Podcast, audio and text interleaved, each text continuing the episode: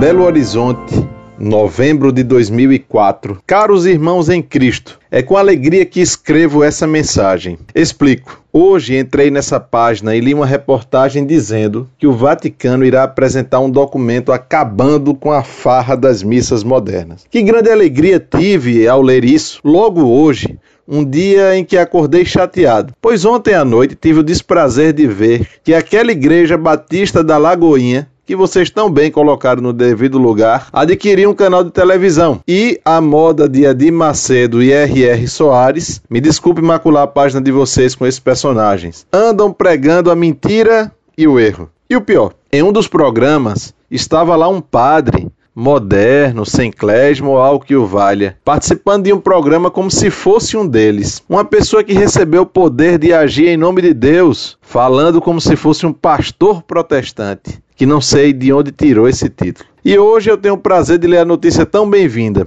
Queira Deus que a missa, entre aspas, faça como quiser, se vá mesmo. Não há de fazer falta. E volte o latim, e que a missa tridentina, que nem sequer conheço, mas que por tradição já desejo participar, volte a ser celebrada. Peço a Deus que continue abençoando esse trabalho de evangelização, levando a todos a verdadeira doutrina católica, mesmo que muitas vezes essa doutrina venha a ser difamada por membros da própria igreja, que, como filhos ingratos, atacam a sua mãe amorosa. Mas não podemos temer, pois Deus prometeu, e as portas do inferno não prevalecerão sobre ela. Peço também que vocês rezem por mim, para que o trabalho de evangelização que tento exercer em minha paróquia dê frutos. Confiando na generosidade de Deus e no amor de Nossa Senhora Auxiliadora dos cristãos, me despeço.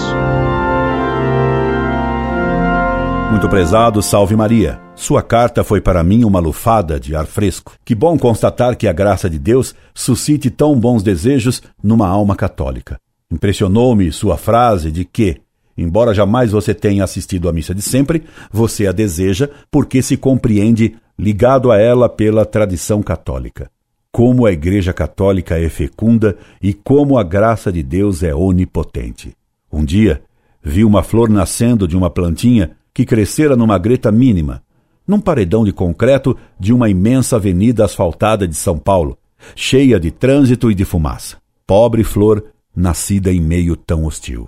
O vento de Deus lançou na greta estreita uma sementinha, e lá nasceu uma planta e uma flor. Assim também, no meio de tanta heresia, de tanta perseguição ao bem, apesar de tanta oposição ao bem, o vento de Deus, símbolo do Espírito Santo, lança uma graça e ela frutifica numa alma isolada e abandonada. Essa imagem me veio à mente ao ler sua carta. Como um moço de 21 anos numa metrópole moderna e hostil, numa civilização em que o vício campeia e é propagado por toda a mídia, em que o pecado deixou de ser condenado e combatido até pelos que deviam lutar contra ele. Como um jovem pode revelar desejos tão católicos quanto os que você manifesta em sua carta? Só a graça de Deus explica isto. A Igreja Católica Apostólica Romana é um fogo inextinguível.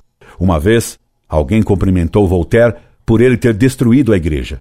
E Voltaire se indignou dizendo a quem o cumprimentava pelo crime: Não se engane. A igreja não está morta. O fogo da fé está só em brasa, mas não está ainda extinto. Uma vez, Voltaire tinha razão. Uma vez, ele disse a verdade. A fé católica é um fogo inextinguível. É a labareda da fé católica que brilha em sua carta. Graças a Deus. Que Nossa Senhora a mantenha sempre acesa em sua inteligência e em seu coração. Aguardemos com fé os decretos que viu Dom Bosco profeticamente e como Nossa Senhora revelou em Fátima. Escreva-me sempre. Incorde Jesus Semper, Orlando Fedeli.